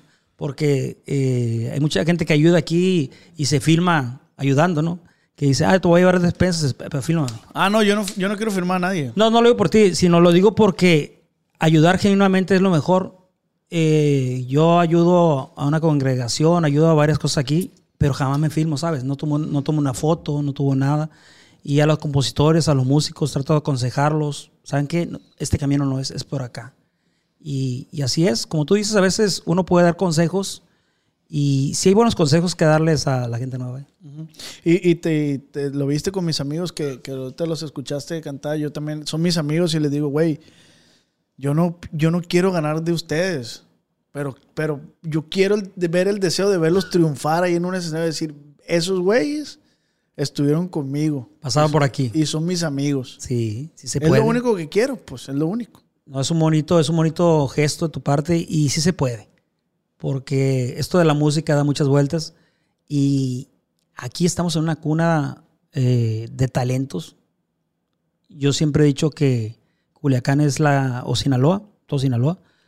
Y no sé por qué aquí están todos, digamos, los mejores compositores del regional y, y mucho músico, mucho músico. Aquí no puedes pasar tres casas sin que alguien toque la guitarra o alguien le guste cantar. Y eso es, es algo muy, muy de nosotros, que no en cualquier parte se da. Por eso las grandes compañías vienen a buscar talento aquí, a Culiacán. Oye, Giovanni, pero no nomás en, en- en- en la música, en el deporte, hay mucho talento en general. Van a decir que somos bien creídos los de Culiacán, pero no, sí somos, sí somos, la neta. o sí sea, semos. A donde yo me paro, no, la, la comida de Culiacán está más pasa de verga. Es que todos estamos pasa de verga aquí. Pues yo me agarro a discutir ahí con varias gentes, amigos que tengo en Mazatlán. Le digo, el cóctel de camarón no es caliente. Es helado. Aunque se enojen. Sí, sí, sí. Lo siento, de Mazatlán. la- Y ese tema ya lo hemos tocado, pero no es la Panamá, es el Panamá. La Panamá le dicen. La Panamá. Eh. Es más, le dicen la Panamá. Está bien jodido, sí. Qué primitivo. es. Eh, No, diría una palabra que yo utilizo mucho. Están muy silvestres todavía. Están muy silvestres Muy todavía. silvestres. Giovanni, ¿cómo te sientes hasta este punto de la plática? Pues bien a gusto.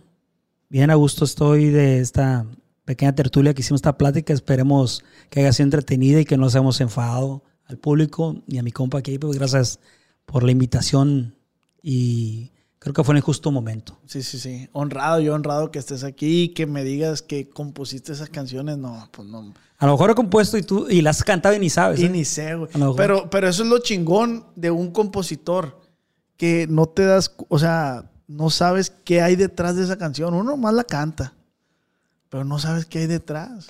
Sí, yo creo que sería para otro podcast no contar las historias que hay detrás de las canciones, porque Eh. es, es extenso. En todos los podcasts, yo les digo a los invitados que hay una segunda parte. También se está ya trabajando en eso. Ah, sí. Siempre hay Ah. segundas partes. Van a haber segundas partes. Pero para antes de decirte en qué consiste la segunda parte, te tengo que hacer esta pregunta. ¿Cuál es tu comida favorita? Mi comida favorita es el arroz casero. Puro arroz. Sí, sencillo. ¿O con qué lo acompañas? Sencillo, sí, el, el puro arroz casero bien hecho nada más. Sí, sí, sí. Nada bien, nada de nada acá de élite ni nada de eso. ¿Hecho, hecho por quién? Pues por las manos de, de mi esposa. Ok. Eso es lo que a ti te gusta el arroz. ¿Sí? La segunda parte la vamos a hacer así. ¿Cómo? Degustando un arroz. Ahora, por eso preguntar. No, espérame, eh, espérame, espérame. Voy a hacer la pregunta otra vez. Voy a hacer la pregunta otra vez. Es que me equivoqué. La neta me gustan las trufas blancas y negras. Y luego con queso parmesano en la pizza y todo eso. No, salió barato con un arrocito. Oye, yo me quedé a ver humilde, pues, pero la regué. No, pero va- eh, la, la segunda parte es, eh, vamos a, va a ser comiendo, ya sea una comida que a ti te guste y, y platicando de otras cosas que, que me puedas enseñar tus premios, que me puedas, o sea, ir un poquito más a fondo y que hay detrás más del artista, como en este caso, Giovanni Cabrera. Ah, pues muchas gracias, muchas gracias. Y sí, cuando gusten, nomás hay que acomodarnos a la agenda. Batallamos mucho para esta fecha, Sí, ¿no? sí, Pero sí. ya sabes que yo sí para allá, para, para tu casa. Gracias. Pero dije, le dije a mi hermano, "Sabes que no, yo voy a ir. Porque es correcto venir para acá, es lo más correcto. Eh, y gracias por, ah, por la invitación y por la oportunidad del espacio. Y sigue adelante con esos proyectos, con esta clase de proyectos que, que ayudan mucho y fomentan al talento. Al talento. Sí, sí, sí. Vamos a pasar con la ronda de las preguntas que dice la gente por Instagram. Ok. Así es de que Ah, sí. Por mi Instagram, play, les puse que me preguntaran, preguntas, vaya, a mi compa Giovanni Cabrera. Y aquí están, son varias. No vamos a hacer todas. Las que ya se repitieron en el, en el podcast durante a lo largo del podcast, pues no la voy a hacer. Pero dice el guion bajo negrito, composición favorita. Composición favorita, El Ardido. El ardido. El Ardido. Porque fue mi primer éxito. Esa fue, es cierto, Fue el primero. el ardido. Le tengo un cariño muy especial. Dice Gavino, ¿cuánto paga? Mande. No, no. Ah. ¿Cuánto pagan por un corrido escrito? ¿Cuánto cobro, yo creo? Yo creo que Eh, que si quiere un corrido barato, barato, unos 20 mil dólares. 20 mil dólares. Por barato. O 30. O 30. Depende del mono. Los he gastado yo. ¿Eh? Los he gastado. Sí, no, no, no, es en serio. Y se lo digo porque mucha gente me pregunta por preguntar. Y ya con eso, si, si no quieren, ah, pues ahí de verdad se, se sabe quién lo quiere quién no. Sí, quién no. No, y es que es arte, Giovanni. Pues es que lo que yo digo es trabajo, pues es como, yo soy como un taquero, o sea, nomás porque no hago tacos, pero es igual, es un trabajo, es, eh, es laborioso. Claro. Dice Lalo, guion bajo Sepúlveda, no extraña el movimiento alterado donde fue partícipe de sus letras. Salud desde Colima. Eh, no, no lo extrañen porque yo no fui, yo soy anti-movimiento alterado. Ah, ok. A mis amigos cuates nomás eh, los saludo, pero no, nada que ver. Yo soy de, de una etapa posterior al movimiento alterado. El mo- movimiento de los corridos alternativos o progresivos de, de Gerardo Ortiz. Dice. Ok. Me clavé la, en la pregunta. Sí. ¿Cuál es la rola que más dinero le ha dejado? A través del vaso. A través del vaso. Qué rolón, güey. Tagüites. ¿De dónde te sale tonto? Dime, nomás quiero hacerte una pregunta. Yo sé que tú eres el entrevistador, No, pero, no, no, no, adelante. pero ¿has llorado con esa canción? ¿O piensas llorar hoy en la noche, mañana? Pienso llorar en, en la noche. Qué buenos planes tienes. Acompáñalo con algo ahí. Unos tragos. Sí, acompáñalo con algo porque esa canción ha hecho llorar a mucha gente, pero sacas todo el dolor con eso. Al cantar la canción. Al cantar la canción y, y escucharla y no hay más placentero porque el dolor es pasajero. Sí, sí. Es algo fugaz. Hay un dicho que dice: Lo bueno de lo malo es que pasa. Si te sabes varios, entonces ya ves. Ah, no, pues sí, No, nomás yo sé historias. Y nomás terminé la secundaria. A coautoría. Ah, mira, aquí dice, ¿en qué se inspiró con la rola de A través del vaso? Saludos desde Puerto Vallarta. Me inspiré con, con un vaso, eh, ya bien ahogado, y me, pues miré a la persona que yo, que, me- que yo quería a través del vaso, que son increíble. Porque uno cuando extraña a alguien, la ves donde sea, cuando estás en- enojado, lo que sea, dices, ay, no, me pareció verte aquí, me pareció verte ahí. Sí, en todos lados la ves. Exacto. Y no es que esté, tú la ves, te la imaginas, quieres verla, pues. Aunque sea para pelear o lo que sea, pero quieres verla. Entonces yo lo miré a través del vaso. Y de ahí surgió la idea. Qué cursi eres, güey. Ay, sí, nunca, no. La voy a cambiar. Dice Marcos, ¿qué costo tiene grabar un tema suyo para alguien que no tiene un renombre? Pues eh, yo, yo intento ayudar a veces a las personas que van empezando con las canciones, pero como te vuelvo a repetir, como con muy poquito. Y, y a dar una canción a alguien, que sí lo he hecho, he ayudado a muchos grupos de aquí locales, no tiene un costo. Las canciones yo no cobro por eso. Yo se las doy las canciones y las canciones me generan a mí eso. Por los corridos sí cobro, por las canciones no. O sea, sí, los- sí, los- los corridos que van para, dirigidos para alguien. sí, claro. Eh, ya se repitieron. Se repiten. me- estoy siendo selectivo porque se repiten muchas preguntas que ya lo contestamos a lo largo del, del, del podcast. Ah, pues ahí le pones abajito y Dice, un compo- una composición de otro artista que le hubiera gustado ser dueño de... varias. Eh, hasta que te conocí de Juan Gabriel, la diferencia de Juan Gabriel, amiga mía de Alejandro Sanz, ¿no? Y puedo seguir. Sí, sí, claro. Dice, guion bajo 03, ¿conoció al chino Antras en persona o nomás lo hizo su corrido? Sí lo conocí, lo conocí, pero muy, muy de pasada, o sea, no éramos amigos. Me tocó conocerle y hacerle corridos. Y hasta ahí nada más. Fue, no, no éramos así camaradas así de íntimos, no. Pero sí se requiere como un cierto, o sea, conocer un cierto tipo a la persona para poder desarrollar eso o no. Pues no, no, no necesariamente, porque yo le he hecho corridos a gente, eh, por ejemplo, a Chalino no lo conocí, le hice un corrido. Ah, es cierto. ¿Me explico? Sí, y con puedo decir, ah, pues le hubiera pedido permiso a, tal persona para hacer corrido. ¿Cómo le voy a pedir permiso a alguien que está fugitivo y que está huyendo a la justicia, por ejemplo? Yo, cuando hago un corrido, pues intento que hace- a- hacerlo de la mejor manera y no he tenido ningún problema. He tenido problemas por otras cosas eh, extras, extras de, de los corridos. Pero directamente por hacer un corrido no, porque siempre intento cuidar mucho la letra. Eso más que nada. Cuido mucho la letra y por eso no, no tengo problemas. Pues muy bien. Giovanni, y ya por último, me gustaría que me regalaras ahí un consejo para todos esos niños soñadores, todos esos jóvenes que van empezando en el ámbito artístico. No sé, que les regalaras a ellos, aquí está tu cámara, que regalaras unas palabras a ellos de motivación, simplemente. Sí, cómo no, con mucho gusto.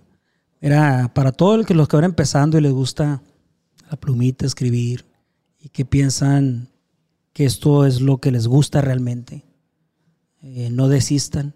Va a haber momentos de desesperación, va a haber mares de desesperación, de soledad donde las cosas no les salgan como ustedes quieren. Pero si realmente te gusta esto, se va a dar en base a trabajo y en base a que hagas todos los días algo. Mueve tú el universo, escribe, mueve lo que tú estás haciendo, lo que tú quieras. A mí el hambre no se me ha quitado, aunque tengo comida en la mesa. Y eso es lo que yo le digo. Tengan hambre. Nunca dejen de tener hambre. Ah, o sea, artísticamente hablando. Sí, gracias. Muchísimas gracias, Giovanni. Y ya por último, porque siempre le hago esta pregunta a todos mis invitados. La hago pegado con qué te gusta comer, pero se me olvidó ahorita. ¿Qué perfume usas? ¿Cuál es tu perfume favorito? Yo creo que te gustó. No, siempre la hago, siempre la hago, siempre la hago. Ah, es el Savage. Savage se llama. Ajá. ¿Por qué hago esa pregunta? ¿Cuál es? No sé, se me hace algo muy personal. O sea, se me, que el, perfume es algo muy personal y como que es algo que nadie le toma en cuenta. Yo pensé que me hacía una pregunta bien profunda, así como, ¿cuál es tu cereal favorito? No sé. sí, ¿qué cereal comes, güey? ¿Cuál te gusta, güey? El Frutiloops, güey. El Frutiloops. Está bien bueno, güey. Sí, la neta. A mí el Poncourse. Ah, usted el eso está bien profundo ya, esa plática. Imagínate hoy la plática que, hasta dónde llegamos, fíjate, todo lo que pasamos y, hablando, y terminando hablando cereal. Giovanni, Giovanni, pues muchísimas gracias. Ah, gracias a ti. Muchísimas gracias por darte el tiempo de venir. De este, le comenté, pues sí, sí éramos la intención de ir allá a tu, a tu casa, pero mira, todo el equipo que teníamos que mover y eso. No, no, era un show, yo entiendo. No, y me, me, me agarró la plática y, pues agradecido contigo. Muchas gracias y con tu público. Un saludazo y bendiciones para todos y que pasen eh, pues bonita Semana Santa. No sé cuándo van a pasar esto, pero bonita Semana Santa por lo pronto. Cuídense mucho y salen. Muy bien. Y recuerdo, Giovanni, que esta plática fue acá entre nos.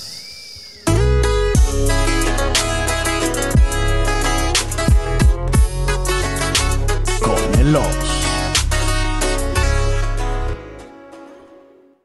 Cuando mi arrendador dijo que el alquiler podría ser más barato si fuéramos amigos con beneficios. Había oído hablar de acoso sexual en el lugar de trabajo, pero en mi casa eso es discriminación en la vivienda basada en el sexo. La gente de bienes raíces dijo que estaríamos más cómodos viviendo en un vecindario diferente con gente como nosotros. Por suerte conocíamos nuestros derechos. Es ilegal asustar a los posibles propietarios para que se alejen de ciertos vecindarios en función de raza o nacionalidad. Si usted cree que sufrió discriminación o tiene preguntas sobre sus derechos, comuníquese con Fair Housing Foundation, Fundación de Vivienda Justa, al 800-446-3247 o también en línea en fhfca.org.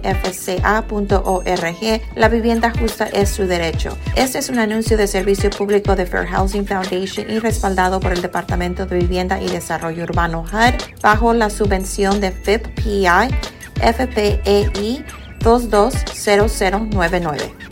¿Estás listo para convertir tus mejores ideas en un negocio en línea exitoso? Te presentamos Shopify. Tal vez no lo sabías, pero nuestro podcast More Than Mamis es un negocio y lo empezamos por supuesto para desahogarnos y hablar sobre la maternidad, no para convertirnos en expertas de ventas y del e-commerce. Así que sí, necesitábamos ayuda para vender nuestro merch y poner en marcha nuestra tienda. ¿Y cómo suena con Shopify? Llegó otra venta. Shopify es la plataforma de comercio que está revolucionando millones de negocios en todo el mundo. Ya seas un emprendedor desde tu casa o desde donde sea, Shopify es la única herramienta que necesitas para iniciar, administrar y hacer crecer tu negocio sin dificultades. Con Shopify puedo gestionar pedidos, envíos y pagos desde cualquier lugar, brindándote toda la información y estadísticas de tus ventas al detalle. Regístrate para un periodo de prueba con tan solo un dólar al mes en shopify.com barra sonoro, todo en minúsculas Ve a shopify.com barra sonoro para llevar tu negocio al siguiente nivel. Shopify.com barra sonoro.